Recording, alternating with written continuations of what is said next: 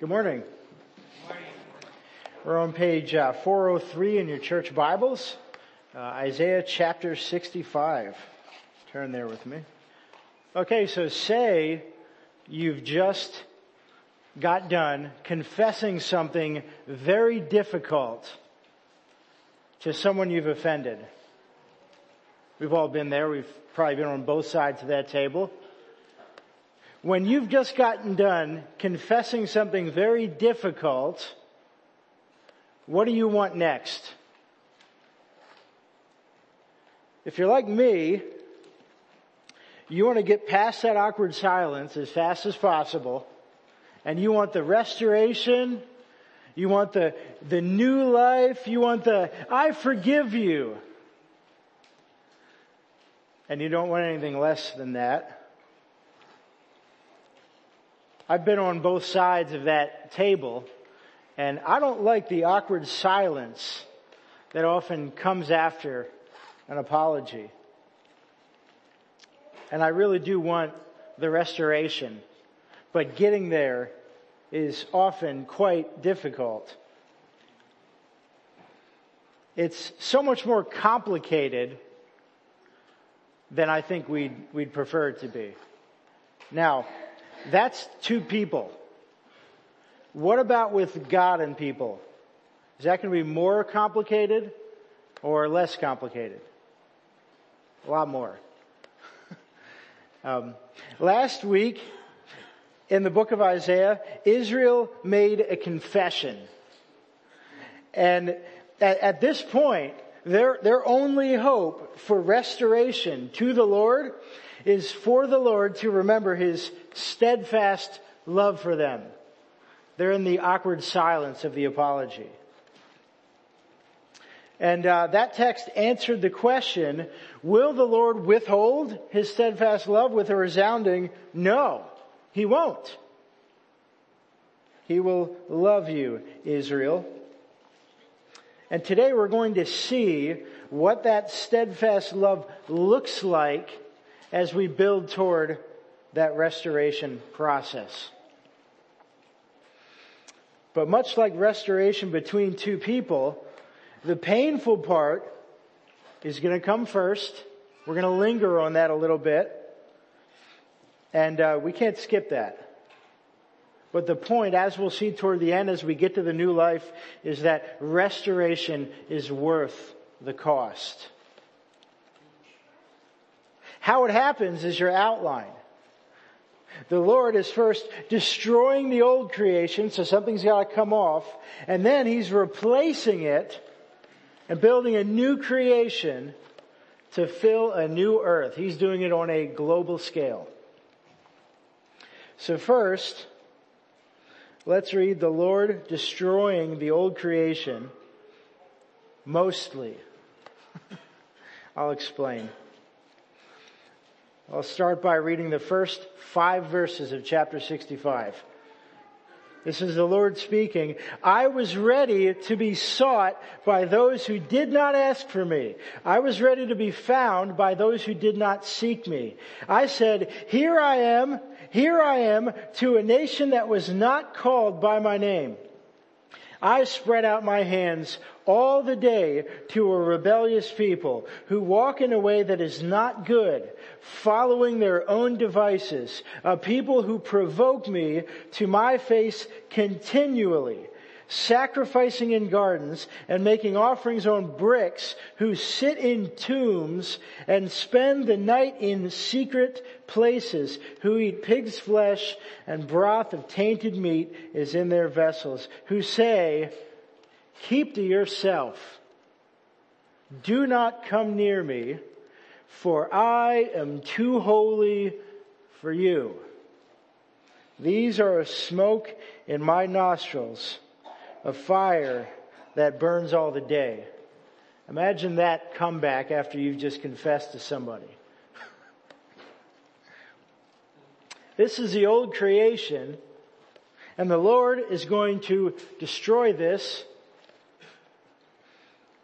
What he's doing is he, he has to hold up the offense one more time for, for everybody to see.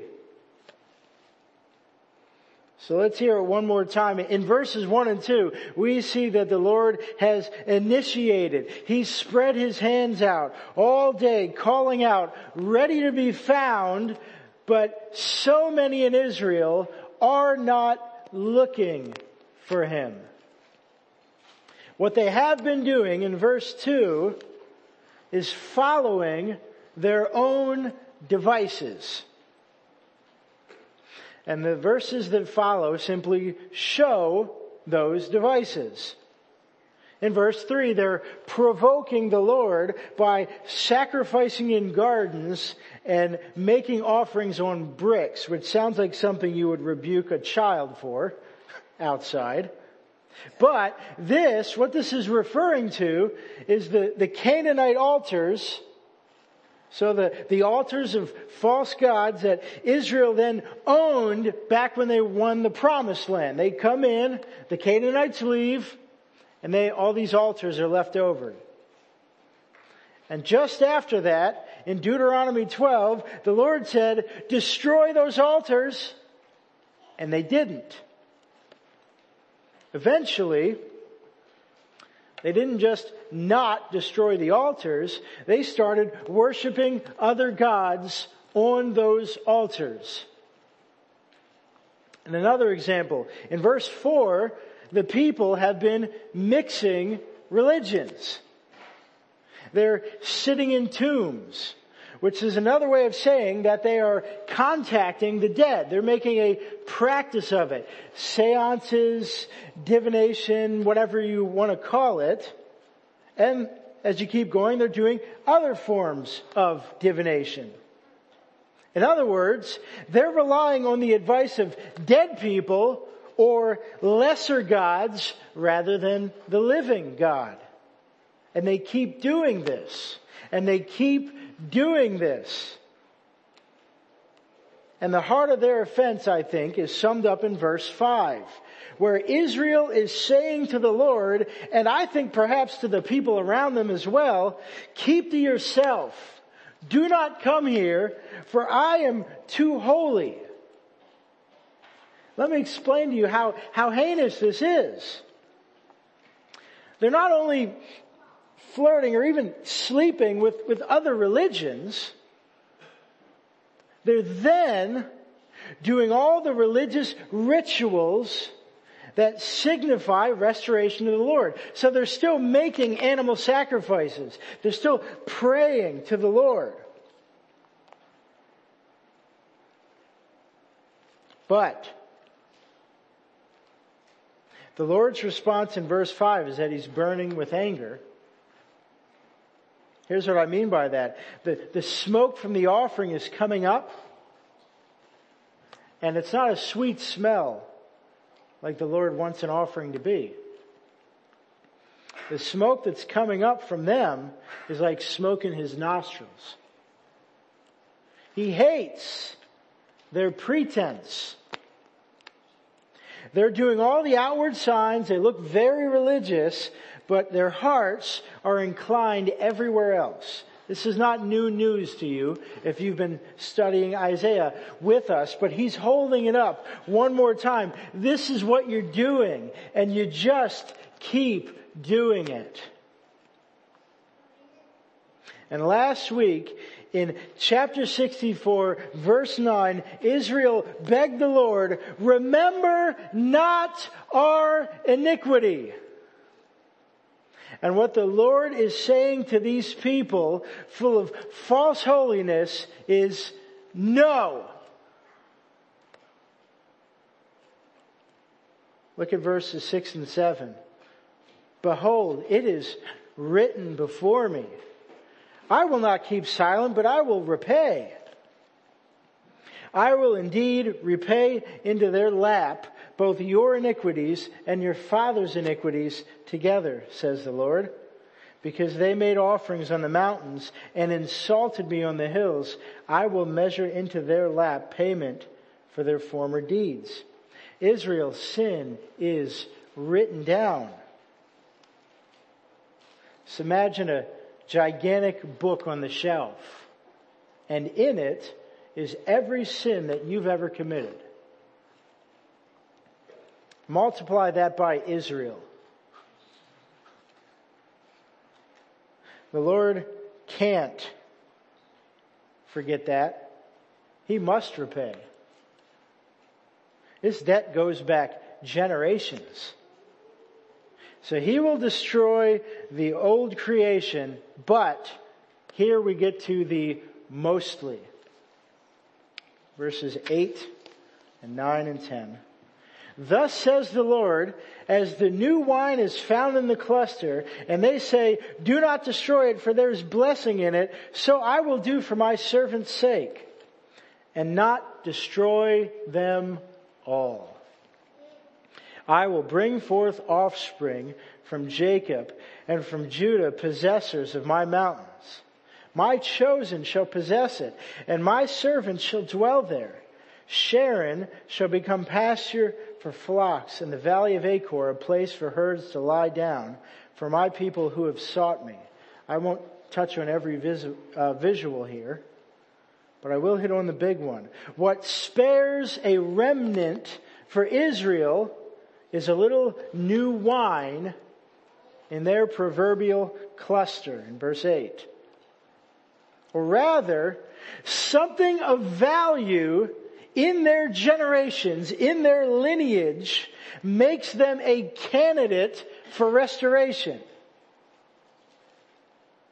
There's something in them of value. And it's not the sacrifices. And in verse 8 and elsewhere, we see that it is the servant that provides the value who we know to be Jesus and is from their generational line.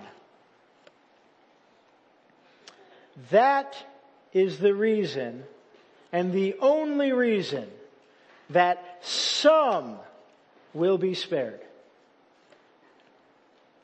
For his sake, they will not be completely destroyed. We learn much about the Lord here. For one thing, he is slow to anger and abounding in love, is he not? We also learn, as we've learned elsewhere in Isaiah, especially chapter 53, that he provides the means for the restoration. But next, we learn, and this is a word for us, that the Lord does not relax his holiness standard even after the presentation of the servant. Verses 11 and 12. But you who forsake the Lord, this is after the servant, who forget my holy mountain, who set a table for fortune, and fill cups of mixed wine for destiny, I will destine you to the sword, and all of you shall bow down to the slaughter. Because when I called, you did not answer. When I spoke, you did not listen, but you did what was evil in my eyes and, cho- and chose what I did not delight in.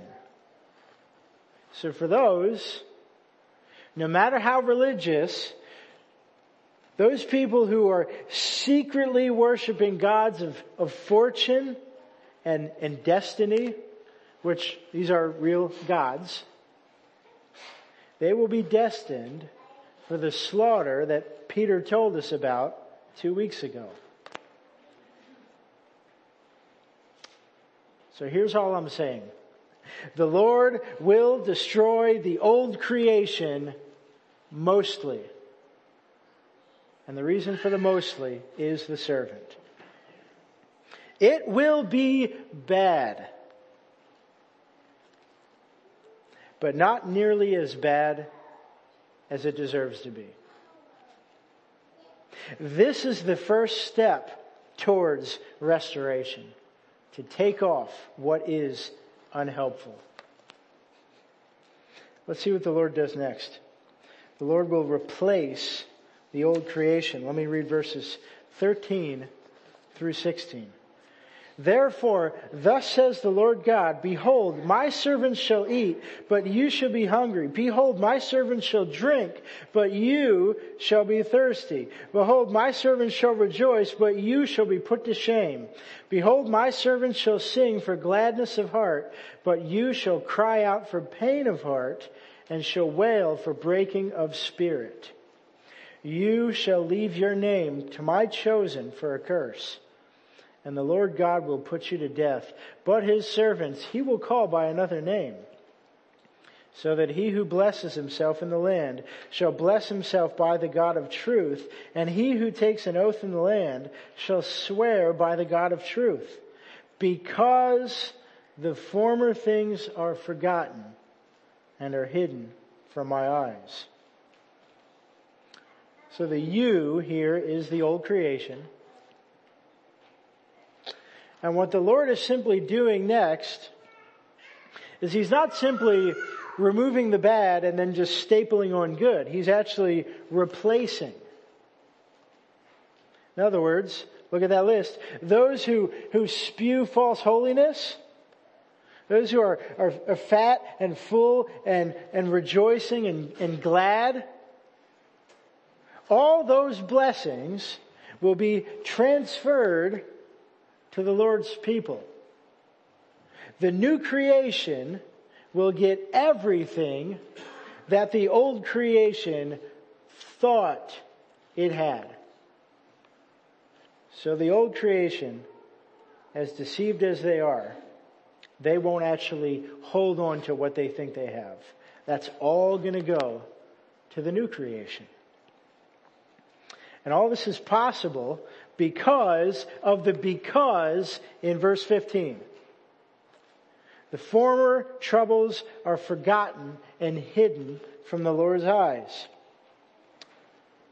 So while all of Israel in chapter 64 begged the Lord to forget their iniquity, and the answer to the old creation was no, here it is yes.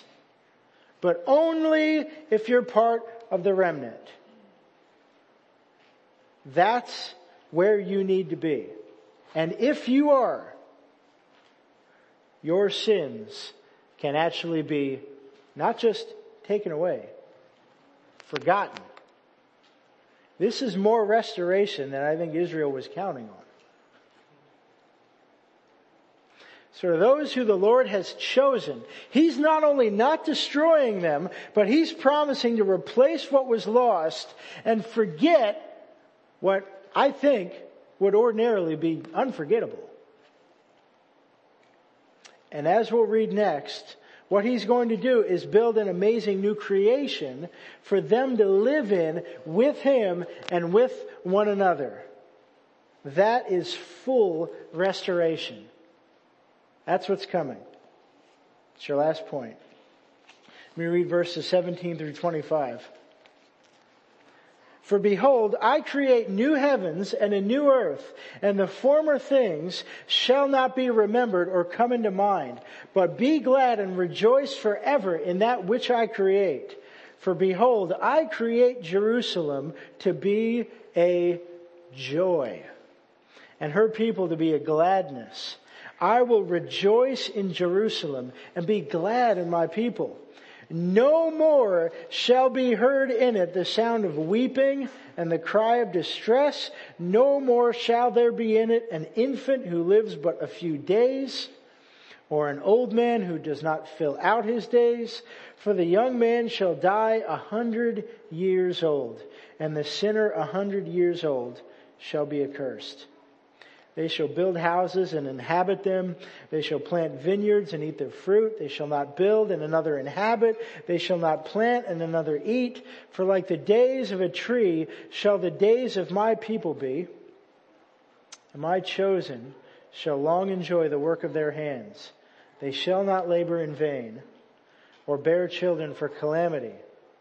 For they shall be the offspring of the blessed of the Lord and their descendants with them before they call, I will answer. While they are yet speaking, I will hear. The wolf and the lamb shall graze together. The lion shall eat straw like the ox. The dust shall be the serpent's food. They shall not hurt or destroy in all my holy mountain, says the Lord. For First, just a general observation. What's coming is the exact opposite of what was.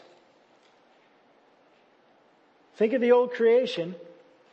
Let's go back to those people mixing religions, spewing out false holiness.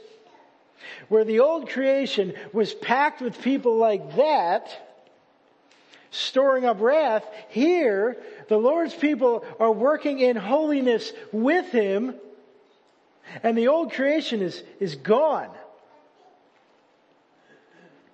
Continuing what was said in point two, the Lord is doing more than replacing what was lost and forgetting the sins.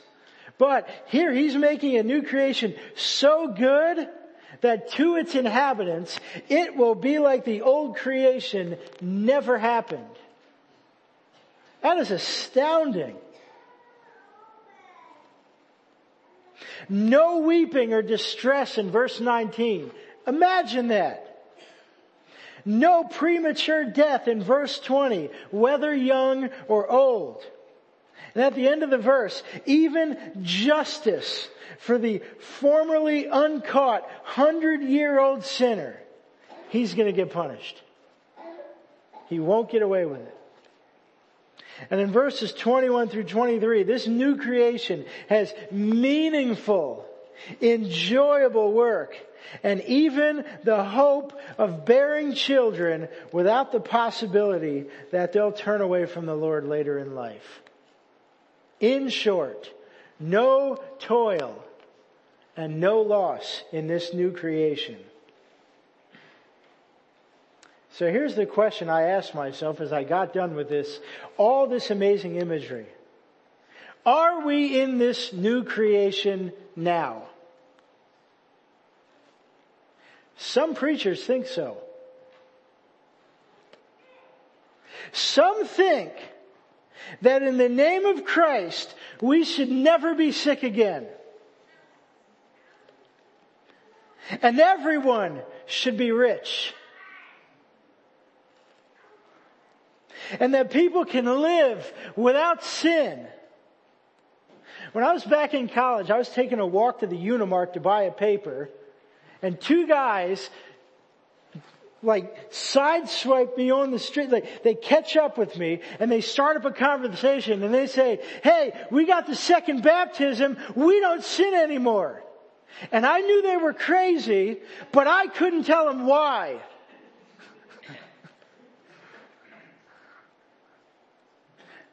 do you know what to do with people like that?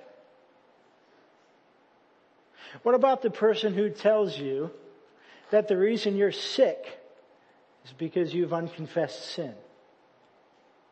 What do you do with that person? And what do you do when that person is you? You go right here.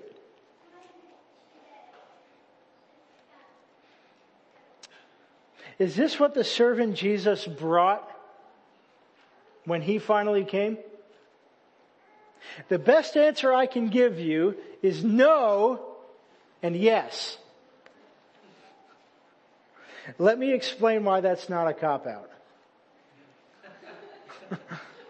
because when you read the gospel, like the book of Luke, which is next for us, the servant Jesus finally comes to Israel and he proclaims that a new kingdom is here. And he starts restoring the sick and he, and the oppressed, and then he condemns the religious leaders who are a spitting image of the old creation. And then those people kill Jesus. And when Jesus sent out the disciples, Jesus said, you'll be treated like me for the work that you're about to do. Here's what I'm saying. this utopia where there's no sadness and, and no death, no premature death, I should say. This can't be here yet because Jesus himself said so. And if it were here, he wouldn't have died prematurely. And I'll add, when he raised up, he said, I'm coming back. So no new creation yet. But here's where I can follow that no with a yes. It's because Jesus' death was not the end of him. And his resurrection set the new creation in motion. I'll show you. After Jesus was raised, he sent his disciples out to the nations and soon groups of believers started to pop up. Looking a little bit like this new creation on earth. And guess what? Those full of false holiness tried their best, but they couldn't stop these Christians. Do you know what happened to these people full of false holiness? Their temples burned. The old passed away. What didn't pass away was the church, where the Lord's people from every nation were called to fight sin and restore themselves to one another in response to the Lord restoring them to himself. So they're restoring themselves to one another out of their response to what the Lord has done in their lives. And where they work together, taking care of one another's needs, weeping and rejoicing together, but with hope. Why? Because of the total restoration that Jesus promised to bring with him when he returned. So, we are in that same stage now. What many fellow believers call already and not yet. Have you heard that one? Already and not yet. It's like yes and no. Where we fight sin.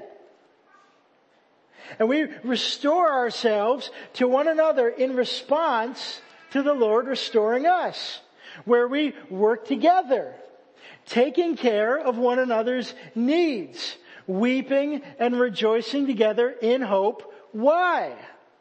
Because of the total restoration that Jesus promised to bring with him when he returned. So, the new creation has come for those of you who are in the remnant and yet is coming. This is why I think last week in the confession of Israel, we saw what looked like a shadow of the Lord's Prayer, which reads, your kingdom come, your will be done on earth as it is in heaven. Because earth and heaven are starting to look a little bit more alike. So in keeping with that, let us rejoice in the new creation around us and let us not grow tired waiting for the total restoration to come down from heaven on that day. So what do we do in the meantime? Here's a, here's some applications for us. Application number one. Rejoice in the already. And there's two, there's probably a hundred ways you could do that. Here's two. Um, the first is pursue holiness. So this is an answer to the, the false holiness of point one. And it's an illustration of the communion that we enjoy with the Lord in, in point three. So how do we pursue holiness? Because I don't know about you, but that sounds like cute, but where do I begin? Start by considering the word pursue. Because I don't know about you, but the more I relax, the less I pursue holiness.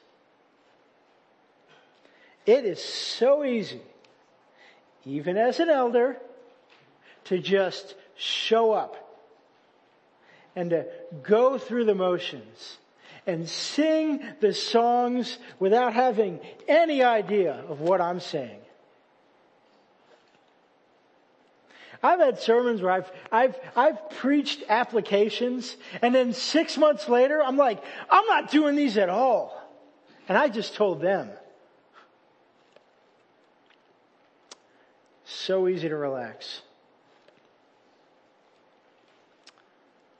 It is so easy to do all the outward signs with a heart inclined elsewhere. Doesn't that sound like the old creation? Kill that. If not, the Lord's going to help. Now we're going to hit more on that next week, what it looks like to pursue holiness, but for now, just simply consider what might be holding you back from growing more. Second way we can rejoice in the already is to seek restoration with one another. This is again a contrast between one and three. It's a contrast to the, the walled off, holier than thou kind of person we're seeing in point one. And it's a picture of people working together in harmony in point three. And I'll just simply say this. I am sure in this congregation that there is sin that needs to be confessed from one to another. Husband to wife, wife to husband, child to parent, parent to child, roommate to roommate, team members to team members, elder to elder. But I'll just say this. Because right now, if the Lord's brought anything to mind, you're probably thinking, I don't know where to start. I'll just say this. If the Lord can restore us to himself, isn't it possible that we can restore ourselves to one another? I think so. And I hope so. Because if we're both Christians, we're going to be together for a very long time. Next application is anticipate the not yet. This will be a bit shorter. It's a little bit more ambiguous. I didn't know what to do with it. I'll just say this. Meditate on, even memorize chapter 65 verses 17 through 25. That was the new creation. Meditate on that. Memorize that. Because one day, that picture, minus the death, will be your life. If you are part of the remnant.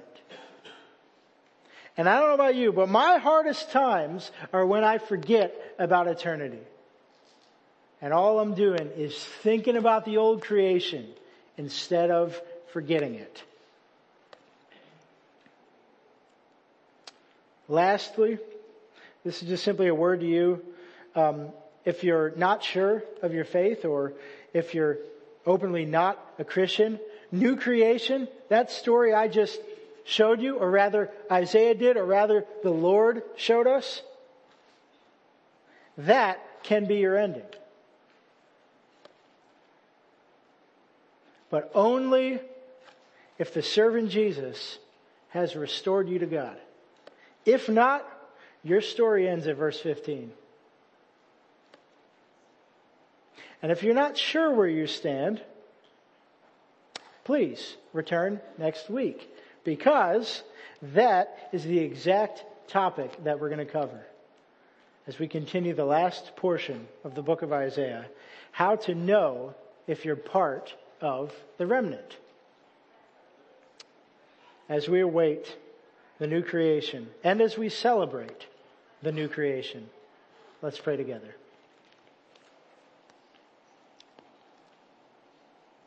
Dear God, we see shadows of the new creation around us. I see people forgiving one another that I didn't think that would ever happen.